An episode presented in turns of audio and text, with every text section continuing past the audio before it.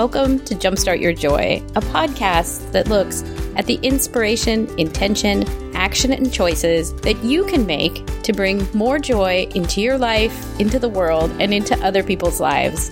This is your host, Paula Jenkins. Welcome to episode 216.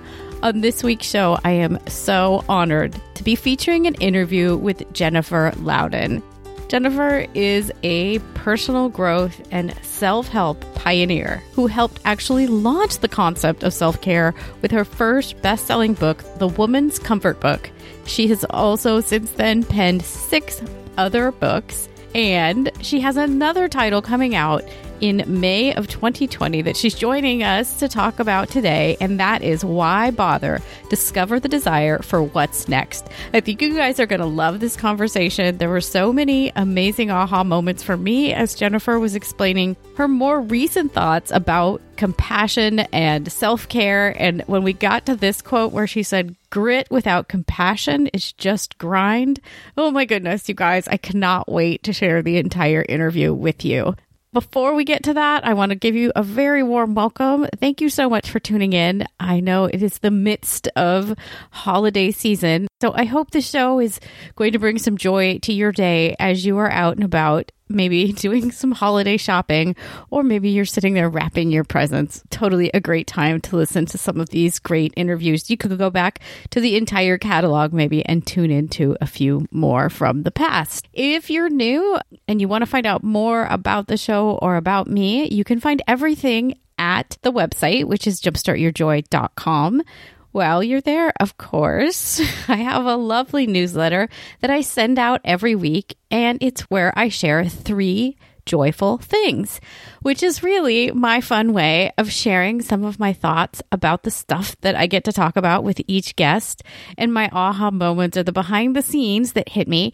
And so I share that out in my newsletter, and we talk about the inspiration, intention, and action that you can take to bring more joy to your life as well. You can find the sign up for that at the bottom of every one of the episodes in the show notes, or you can find a link to it on the homepage. I do show notes for absolutely every episode, and you can find the ones for this conversation with Jennifer at jumpstartyourjoy.com/Jennifer. And you'll get the links to pre-order her upcoming book, along with a link to her website and another past couple of books that she highly recommends for getting in tune with this upcoming year. The other exciting thing that I have to share with you guys is, as we're rounding into the new year, I bet you're thinking about the things that you want to do in the year 2020, which seems impossible. How are we there already?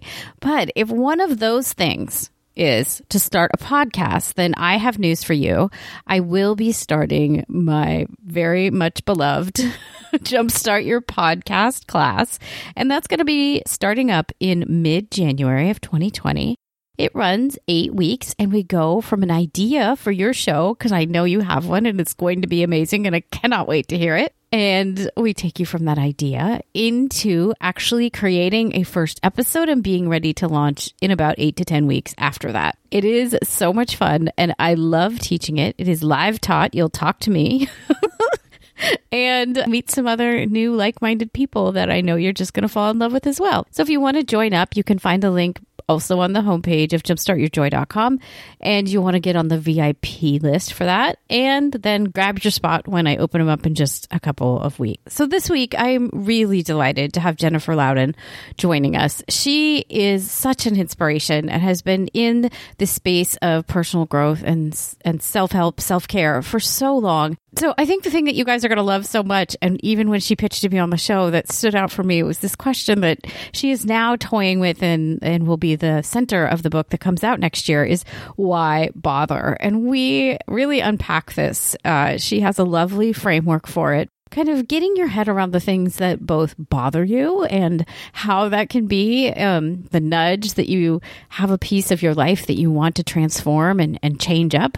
Or, you know, really the question of why bother in another way is like, why would you bother to do it? And maybe there's things in your life that it's time to let go of. And that question helps clarify that for you as well. So I really loved getting to play with this question with her. And I really loved some of the other pieces she brought up, like I mentioned about, you know, grit and compassion and how we just lean into taking better care of ourselves every day in a way that feels really nourishing and authentic. So without further ado, let's jump right on into this conversation with Jennifer Louden. Thank you so much for having me, Paula. The first thing that I ask everyone is, would you tell us what you loved most as a child or in school? What were your earliest sparks of joy? What a great question. I think it was the same that it is now, which I bet a lot of people say. It's making stuff up. It's dreaming things up. It's creating things. And it's learning, especially through reading. That's awesome. Would you like to tell us all a little bit about what you do now? The older you get, that's the bigger question. Yeah. I just finished a new book that comes out next year in May 2020, and it's called Why Bother? Discover the Desire for What's Next. It's really a great answer to the question of what do I do, not only because it's a book that I wrote, but because in writing it and in the very long journey to write it after writing 8 other books very quickly, I had a dry spell really of about 11 years when every book I wrote didn't feel right. It didn't gel. I didn't publish anything for that long. And it was a rediscovery of what it is that I do and what I'm really have always done, and getting clear on it, I think, that allowed that book to finally get written. And that is to really help people make what they want and to overcome the things that get in our way from making what we want. And that means relationships and connections and health and life, creativity. So I think that really sums up what I do. I help people make what they want. And I've done it through, as I said, a bunch of previous books. I've done it through leading retreats for years. I lead 2 kinds of retreats now, writing retreats and desire retreats that are based on the new book. And I coach writers a small amount, and I have a community online called The Oasis that's really a weekly practice to show up and remember your life matters and what matters. You mentioned that you've looked back and you made a pivot in what this latest book is about, or at least you were revisiting and seeing what lights you up now. I don't know if you want to dive into that a little bit. I don't know. How you write something, you create something, you're so close to it.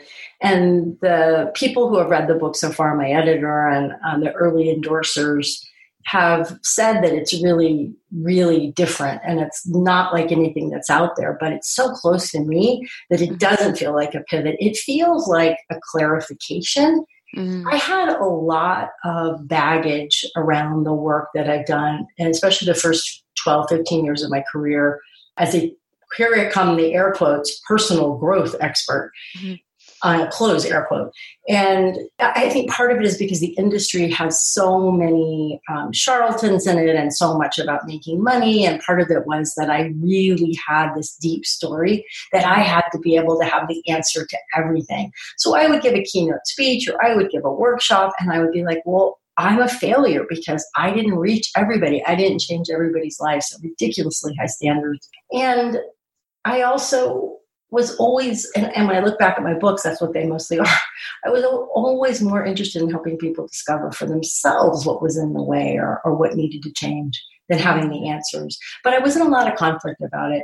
So I think that there's an ownership and a clear alignment that's happening now in my work. And that feels really good. And I'm sure part of it is the aging process. I'm going to be 57 in a few weeks.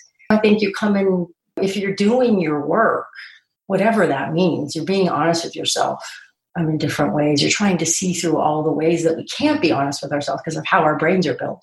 Right. Then you hopefully come to some clarity. Yeah. And there's some lovely nuance in there that I don't know if I can do it justice, but my background is life coaching and podcasting, but also in digital production. I was a project manager, still am, for a really long time. And I know it's so much easier to market someone else. Not that that's specifically what you're talking about, but that's kind of the creative space I've been in. It's so much easier to do for someone else than it is for me. Even though I know what I should be doing and I know how it should work. But then when I try and do the work on myself, it's so much harder. It's harder to put into words your own message and to see. I was talking to Jenny Nash. She's a book coach, and she's starting to move really strongly into training book coaches. And she's doing a summit. So she was interviewing me recently, and we were talking about the value of book coaching. We, of course, could say this is the value of any coaching. And over again, what I see is when I sit down with somebody with their book or their writing, and I'm sure you see this with their marketing, that they can't see what's there. Or they can't see what's not there that they think is there. One of the things that I just led a writing retreat last week.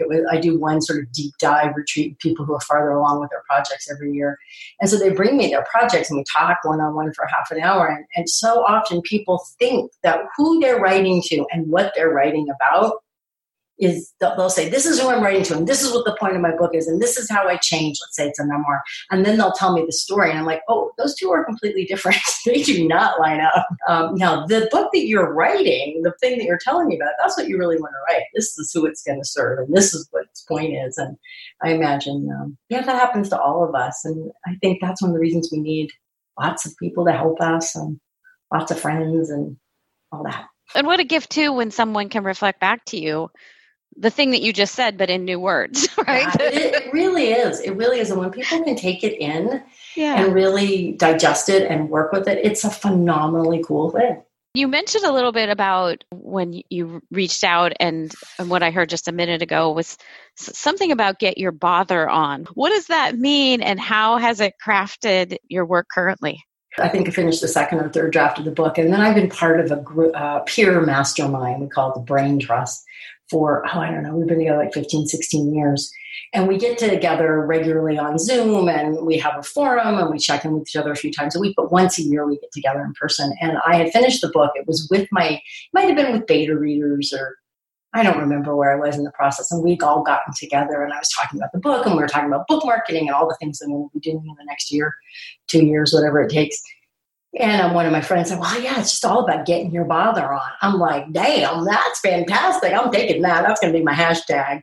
So it's just one of the ways I started to talk about the work, which is really, it's very simple. It's very profound at the same time, which is we all come to times in our life, multiple times, when either a particular area of our life, our career, our relationship, our health, or our whole life is permeated by a feeling of why bother, right? Or I don't care. It could be deep despair, or it could just kind of be garden variety meh. And what my discovery is from my own life is that when we can turn into that moment, that time in our lives, it's actually an incredibly fertile time to figure out what's really calling to us next. And that why bother is two-sided. It has a blank side. Then that's the one that we identify with. Everything's over. It sucks. There's no point. But it has another side. And that is the side of the question that we ask in a completely different tone of voice. Why bother? What do I want to actually bother about? And when we come to these places in our lives, it's usually because something has ended, something has run its course, something no longer fills us or fulfills us, or has been taken from us through death or divorce, illness. And we're hanging on. We're hanging on to the old. We're hanging on to the familiar. And I know, because I did it over and over again. I would come to these why bother cliffs, and then I would run backwards as fast as I could to whatever was familiar, right? And keep doing the thing that wasn't fulfilling me. I would make it better. I would make it work. But I never went through the door until I was in my mid-40s. I never really went off that cliff and said, why bother? And there's a process in there. There's a transformation. It's almost before the transition can start. We all know about transitions of being in transitions, but there's pieces of it that I found that nobody else was talking about. So getting your bother on is the process of being in that place, so then you can begin to find what is calling you about your career or your health or your relationship or your whole life. What is truly yours? And it's there. Here's the other thing I know. It's there for every single one of us. Right. But we don't believe it. Oh, yes. So much goodness right there. Oh, my goodness. Well, and I mean, there's some of it that we think, even subconsciously, that we've, air quotes, got it figured out until this thing starts to rise in our life, whatever this bother is. And it finally kind of gets so loud or so cumbersome that we're making excuses around it, or we're trying to work around it, but then we have to deal with it. I love that. I mean, and then that becomes the pain point. So we no longer have a choice, really, is what I've found, at least. Yeah, but you know what? I mean, sometimes that's true. And when it's true, it's a real gift. My girlfriend and I just had a quick lunch between calls, and she said, I found the only way I can do it is when I hit rock bottom. She goes, is there any other way to do it? Because she's reading the book right now. Yeah. And I'm like, well, that's a really interesting question. I'll have to think on it. But I know, and you know, scores of people who stay at rock bottom. Yeah, well, and that's part of that question there is kind of the beginning and the birth of the show, and where that started was what happens when somebody finds themselves in this really difficult or improbable space that they didn't ever see themselves being in, and what happens when they choose joy. It's basically the question there, because I've been through my own, and I decided, well, this rock bottom space is no longer acceptable. This is not what I planned. It is absolutely not what I want. And I want to be that version of myself that I know is so possible. And it's still out there somewhere. I just don't know right this minute or at that moment where she went. So I think the more we can normalize that, Paula, the more that we can be with people and build a culture that that says this is just normal. And you go to have coffee with your friend and you're like, oh my God, I've completely lost my bother. I've completely lost my joy. I'm at rock bottom. Or you go to your boss and you're like, I have no idea why I'm doing this work anymore. And it's like, let's figure out why. What is it here that could motivate you? And one of the things I say in the book is it's not that I'm saying everything is supposed to be intense and meaningful. Maybe you decide to stay in the job that bores the hell out of you because you really want the benefits, because you have cancer or your partner has cancer or you want to get the kids through college. Yay. But you can't coast through your whole life. No. You know, so maybe your life becomes about the work you do in the community. I was just talking to a friend about this at a party a couple weeks ago, and they have a successful business, but they're slowly being less and less involved in it. And it's more and more routine for them. They're about my age. And he keeps being drawn to mentor youth in the community. Our town is 50% Hispanic, and most of the people they employ in their business are Hispanic. And he sees these kids who are amazing and have all this potential, but they don't have the cultural support to thrive in a culture that is about things that are dominantly white and all the things that we know how to naturally do sometimes. And so he wants to mentor them. And I'm like, you keep talking about this. This matters. And that's part of what we don't do. We don't pay attention to the things that keep coming up, or we want to know how they're going to work or how it's all going to pan out. It's like, no, you don't get to know that. It's none of your business. Right. Yeah. Well, and it's almost like that idea dances with our hearts until we pay attention and say yes. Can we just take the first step? Like start mentoring one kid. One kid, like you can get a grant for this. There's all kinds of resources around you that we can pull in, but let's just start. Like, it's like, he's a weightlifter. It's like, I really want to help him get fit. And there's all these pieces to it. I'm like, great. When I help people start podcasts, I mean, the creative process is, and I know you've done so much work with this, so it'll be really fun to talk about some of these pieces as well. But like, people get into what I call end thinking, where it's, they have an idea for one thing. And then by the time, 20 seconds later, it's a shop, they're selling 20 million to Target, and they need to figure out licensing deals. And you're like, no, what? No. I know. Oh my God. Settle that down, because you just have to make one to start. It's so dangerous. I don't think a week goes by when I don't hear someone say some version of that. It's so dangerous to look at the big picture and to think about outcome. And it's hysterical to watch people. I can't tell you how people have said to me, well, I'm really afraid of becoming too successful. Okay, well, I'll help you when we get there. It's okay. Right. Yeah, because it all shifts. It all changes. And yeah, it's okay. I also love that you layered in there what you were just talking about was so much of the choice that is involved with saying yes to the thing and then actually acting on it. Because I think those are a couple of the pieces when I talk about joy, and it's kind of the inspiration, intention, action, and the choices that are involved. Like that when we are met with a creative process or when we're looking at what our bother is, like we have to acknowledge it, make the choice to unpack it, and then move along with it. Yeah, nothing happens without action, because then there's no feedback loop and there's no exercising of our personal power. And just from a perspective of our brain, there's nothing to look at and say, I did that. And that is really hard for our brains. That's why we procrastinate. One of the reasons we procrastinate. So yeah, you have to take action. And most people don't know what small steps really are. They write down projects on their to-do list, and then they wonder why they procrastinate because it's overwhelming and scary.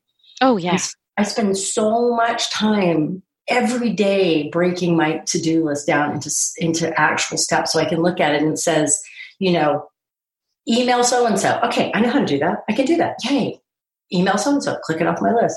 And actually only putting the things on my day that I have time to do. So I have a lot of calls today. I can't, if I put a bunch of other stuff on my list, it's not going to get done. It's so demotivating. And it feeds that sense of why bother.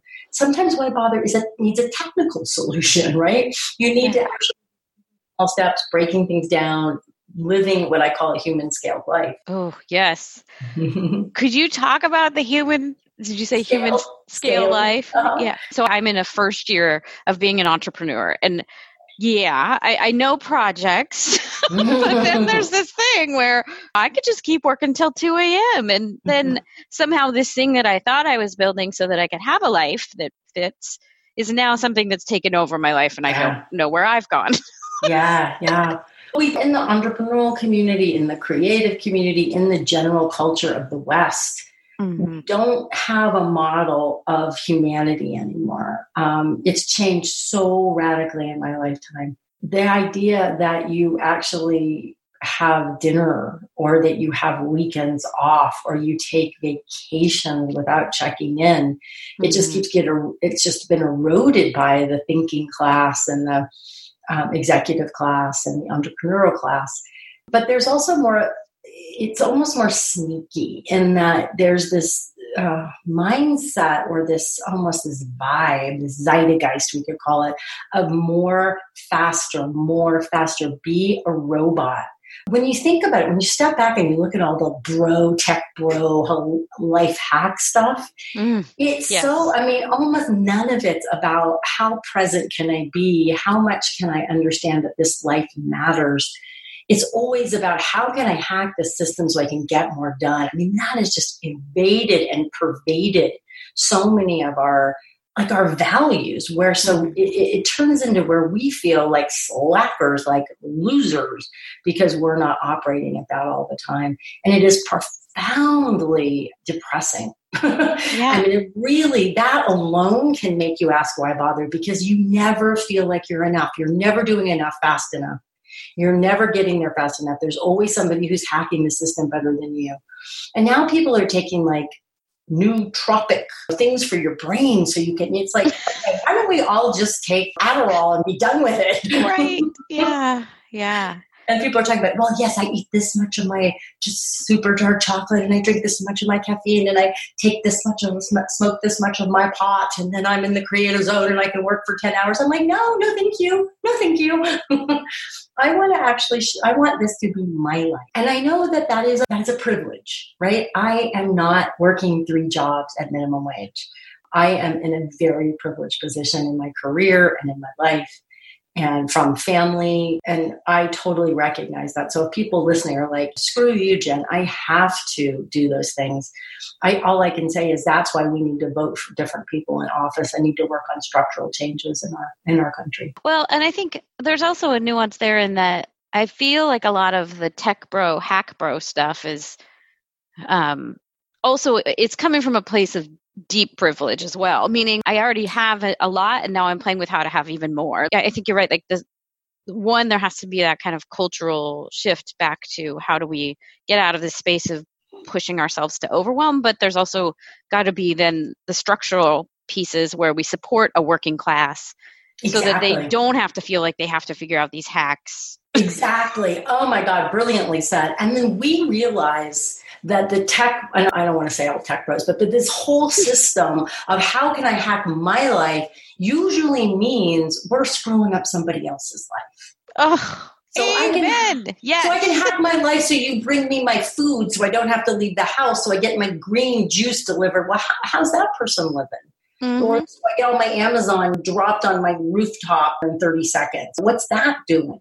Well, it's not working. So we have to see how our greed in a way for hyperproductivity sends out ripples. None of us are innocent of that. Right. And my team and I were always working on that to have more balance. And that's one of the things people do sometimes. You look like they think you're Amazon, right? Because you have a website and you have some people who work for you. And they're like, why didn't you answer my email? I lost my password. Why couldn't I get it over the weekend? It's like, because we take the weekends off. Yeah, that is interesting that the whole thing needs a shift, because then expectations are really weird too. They are. They're so weird. And the idea that the standard that we want is that we can have things delivered within hours. Mm-hmm. Or in big cities, 30 minutes is sickening. I often find myself asking the question of, in the search of joy, which is important and a wayfinding emotion, where is my joy dependent on someone else's inability to have joy? And that's kind of what you're saying there about. That's brilliant.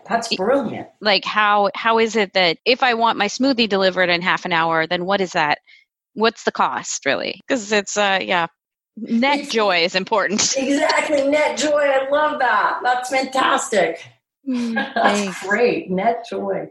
I know one of the things that you also mentioned is that joy is about just being here. Mm. And you said something in your initial email about, I can't always access joy, but the intention to do so makes all the difference.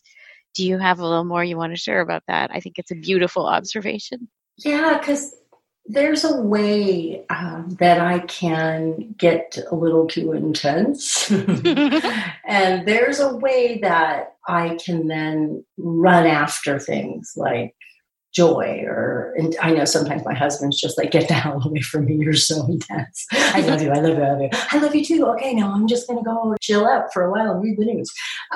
So I think what I mean is that there's a way that I want to relax, that my desire to be joyful, to be present, to know my life matters is a beautiful thing. And that's enough. I can just rest there. I don't have to turn it into a pursuit. Yeah. Yeah. I like that. I think that's one of the things that's so strange about joy. I mean, it's not sustainable, Mm-mm. but it's like kind of a direction to head. And I think that's one of the reasons why maybe people pull back from it, is because they're like, well, I can't stay there anyway, but it's kind of the dichotomy of joy or whatever. Right. Well, Brene calls it forbidding joy, right? Mm-hmm. So we are like, well, it's going to go away anyway, so I might as well just not even go there. Yeah. Which of course is also leads to lots of why bother moods and mindsets. And if somebody is stuck in that kind of why bother, I know you said the other side of that question is the now I'm thinking of Winnie the Pooh. It's kind of that like, oh, why bother? Yeah. Who is that? Yeah. Eeyore, I guess. Eeyore, yeah. The Eeyore side of that. But like the other one is the question of why, why not? Like, well, why would I? Yes, why would I bother? How does someone make that shift? Because I think that's such a subtle thing, but then mm-hmm. it's also not, because if you're in the middle of it and you're in that place where you're like, this place is not acceptable to me, but yet I'm still sitting here watching Netflix for 12 hours or whatever. Like, how do you make that shift when this isn't okay right now, but I want to get to the better place? Well, I indeed have a 5-step process. Yay! But the 5-step process, unfortunately, is not linear. So like anything, when it comes to changing, the first thing that we have to do is recognize and bring close to us the fact that we do want something to change. And we have to understand that change is not what we're afraid of. People say to me all kinds of things. Oh, I'm so afraid to change, or I think I'm going to sabotage. Someone said to me yesterday, how do you know I'm not going to self-sabotage myself? I'm like, self-sabotage poo-ha. Self-sabotage is, there's not a person lingering in you, hiding somewhere, who's waiting to sabotage you. That's just not the way it works. Yeah. We have what I call an emotional immune system based on some research from other people. And what we need to do when we know we want to start to get our bother on is we have to start to learn to stretch out and make that emotional immune system a little bit bigger, a little bit more robust. And we do that in a whole bunch of ways. And the first step is, what are you going to leave behind? There's usually some kind of something that we're holding on to, whether it's grief or regret or resignation or a story like I'm too old. And to begin to pry that away from ourselves a little bit, to begin to say, now I'm remembering that I think I'm too old, or now I'm having the feeling that I'm too old, to begin to bring some some mindfulness to that. Then the next step is to ease in. And some things that I give in that step are things like wonder. Wonder is such an important part of getting your bother back on, to begin to see things with fresh eyes. And I tell a story in the book how I used to live in the Pacific Northwest. I live in Colorado now. Mm-hmm. And I would go for the same walk with the dogs, 3 or 4 times a week. And I was deep in a why bother phase that went on for years. And that's what the book came out of. And I was like, all right, I'm really going to try to see something I've never seen before. And I'm like, oh, it's just not going to happen. I've walked this thousands of times. Oh my God, maybe I'll see some mushrooms or something. And then lo and behold, not 3 minutes later, I saw a water tower. That water tower was not new. That water tower had been there all the years that I walked by that. I just stood there. You would have thought I was seeing an alien, because I was like, where did that come from? And it was just such a moment of wonder. And there is so much freshness, those eyes of, I wonder what I haven't seen. I wonder what I don't know about this person that I'm married to. You know, I wonder about this meeting that I'm walking into that I'm already sleepy and depressed about being in. So, and then there's another part of the ease in phase. There's a bunch of stuff in that chapter, but another one is self-compassionate grit.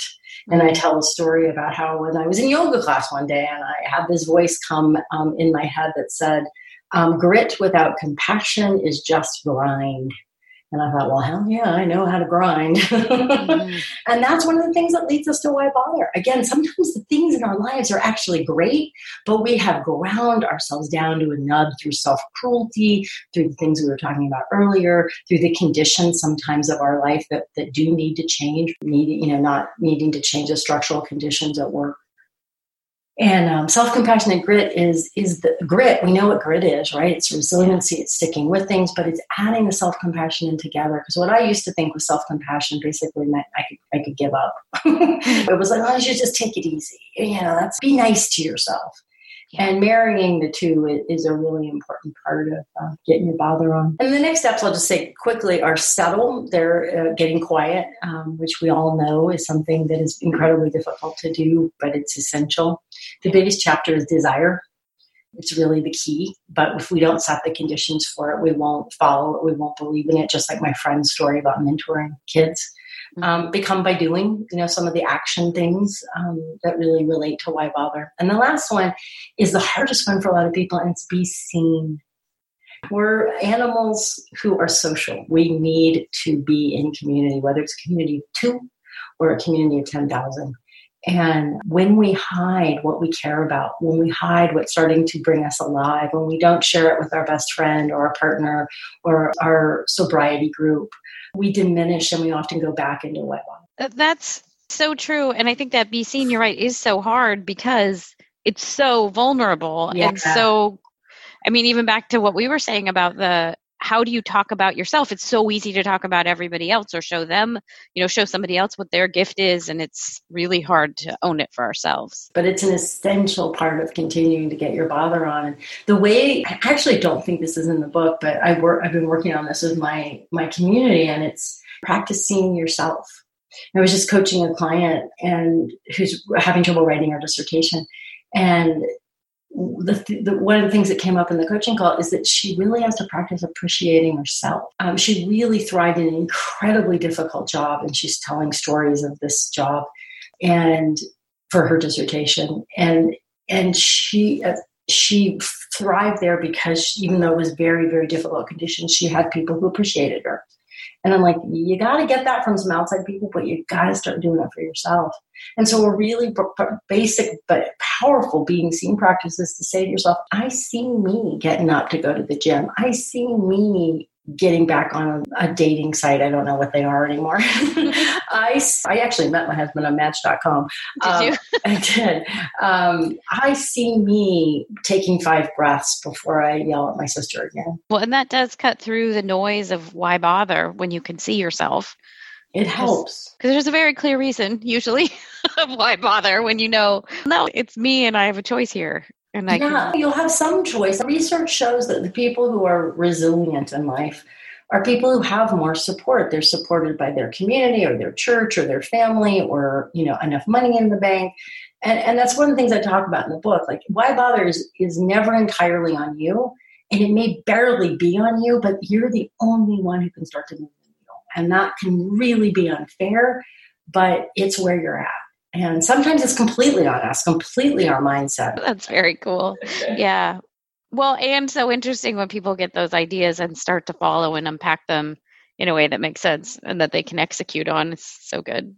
It's so good. And when you say it like this, like you and I having a conversation, it's just like, duh. But it's not duh when we're in it. Why do you think that is? Why do we get so stuck? Is it just because it's us, like it's our own self and it's harder to see that? I think there's a ton of reasons. I mean, there's cultural reasons. Each of us has a ton of things that have been enforced in us and reinforced, and they can be really positive things. I was raised in a family that definitely had some issues, but I got the message all the time I could do whatever I wanted. Mm-hmm. But that was countered by having undiagnosed learning disabilities until I was almost through college. So I also got the message, you're stupid. Why can't you do that? Why do you make those mistakes? Why can't you do math? Why do you get lost? Why do you, blah, blah. Why are you, like, I had no hand-eye coordination, going on and on. We're this ball of experience, and we have trauma and we have gender issues and all of it. And so for each of us, I think there can be so many answers, but do we really have to keep looking to the past? I think the power comes in saying, here I am now. And what's the next small step I can take towards something that makes my heart beat fast? And I don't have to know what it means. And it doesn't have to be about being special or making money, even though maybe eventually I do want it to make me money. Like you want your business to make you money. That's great. But that beating heart of joy is what you have to keep paying attention to. It has to be in our lives enough of the time. It's never going to be in our lives all the time, right? There's going to be days, no matter what, that we're like, why bother, right? Why bother to parent those screaming children? It's interesting too when why bother shows up. I mean, and it can show up in like all sorts. I feel like it's also kind of, I guess I should jump and explain this, but like, it feels like it's also a little bit of the intuition piece. Like in my own business, there've definitely been some clients where I'm like, well, your podcast sounds interesting, but I'm getting kind of the feel of like, ooh, maybe this isn't the fit. Like it almost is a question of why bother? Like that sounds like it's a real cluster over there. You see, you're just experiencing intuitively the worth of the question. We ask it in a cultural way where it's already answered with resignation, and it's not. That's what is the past. That is what your mind thinks is in the future. But is there actually somebody who's going to bother about this on the other end? I mean, I basically ask the question of why bother when I work with writers. Like, why does the way I put it is dear read. Why should your dear reader care? Yeah. And that's essential. And it's scary, right? It's scary to ask. You have to really get outside of yourself. And it's the same thing with a podcast. Why is someone going to care? Who is this going to speak to? Who is your listener? Yeah. And if that's not really well defined, or if you are not passionate about it, it's going to be really hard for anyone. The whole ecosystem. It's going to be hard for the whole ecosystem to get excited about it. Yeah. And you first and foremost. Exactly. Right. So true. That's a good one. Why bother? That's gonna marinate in there for a good long time. Thank you for that lens. My pleasure. Well, so when does your book come out, and are there some places where people can find you? It's Jennifer Louden, L-O-U-D as in dog, en.com. And get on the mailing list, and we will be talking about the book, and I'll be putting together a street team, and that will get advanced copies, and it comes out May 5th, 2020. I'm looking at my huge pile of other books, and probably the other one that is out there right now that people would really love. It's a great book for looking towards the new year. It's called The Life Organizer. And it's not about clutter, and it's not about getting your stuff together. It's about really organizing your life from the inside out. So it's full of mindful questions. So that's awesome. That's a great book and it makes a great gift. I'll put the links to both of those in the show notes. Are there any words of advice that you might have for someone who wants to bring a big dream into action? Oh, forget the big part. Go away right now. It's none of your business. You have no idea what size it's going to be. Don't look at the big picture. Every now and then you do need to step back and look and how are the pieces coming together and do they fit? But I think the place to start is, why do you want to do this? Why do you want to bother about this? Why do you want to put the time and energy and learning into it? Like, really name that for yourself. Mm-hmm. And for whom is this? Like, who is this going to go into the world for? And why should they bother? And name that for yourself. Those are the two most important things I always help people with before they start a book. I love it. Thank you. And then last and most joyfully, what are three ways that you can think of to jumpstart joy in the world, in your life, or in other people's lives? You know, my girl, who's now 25, we used to do this really fun thing. We lived on an island, and we would go and we would, at home, we would make all kinds of Post-it notes with beautiful messages and like, you are beautiful, you're fantastic, today's going to be a great day. And then we would wait, you know, and there was, everybody was usually in bed by 10. And we would creep out and we would put them everywhere, and we would bring colored chalk with us, and we would write things on the sidewalk in front of the bank and the library. That was, I mean, talk about jumpstarting joy for yourself and someone else. I love it. I got to do that again with her when she comes to visit me here. She still lives back in Seattle, and I'm in Colorado, as I said. So next time she comes, we'll have to sneak around my neighborhood. That seems so like amazing, and that you just happen upon these notes. I mean, other people see them too, and that would be really, really cool. Yeah, we stuck them in the weirdest places, and you know, on doors, before, you know, because the businesses were closed. And it was really fun. That is very sweet. Well, thank you so much for joining me today, Jennifer. I really, really appreciate it. Oh, my pleasure. That was really fun, Paula.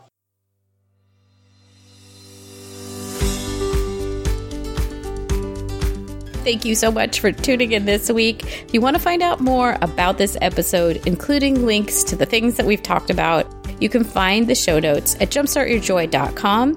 And you can search for this episode right up there in the right-hand corner of the website, and you'll find it. While you're on the website, I know you're going to want to sign up for my weekly newsletter, which is 3 Joyful Things. It's where I take a look and give you guys the behind the scenes of what I'm really thinking about with each episode, including the inspiration, intention, and action, along with the choices that you can make in your own life to bring some of the things that each guest or I share into your everyday life. So it's a lot of fun. You can find the sign up for that off the homepage or within the show notes of every episode. And I would love to connect with you. I hang out a ton on Instagram, where my handle is Jumpstart Your Joy.